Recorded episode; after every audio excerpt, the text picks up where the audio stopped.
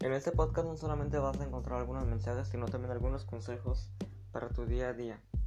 Si eres una persona, un joven cristiano y tienes dificultades, tienes luchas, este podcast es para ti. Soy un joven de 16 años, mi nombre es Jesús Ángel Pichardo. Y en este podcast vengo a ayudarte y a predicarte la palabra de Dios para que tú puedas mejorar, puedas crecer espiritualmente.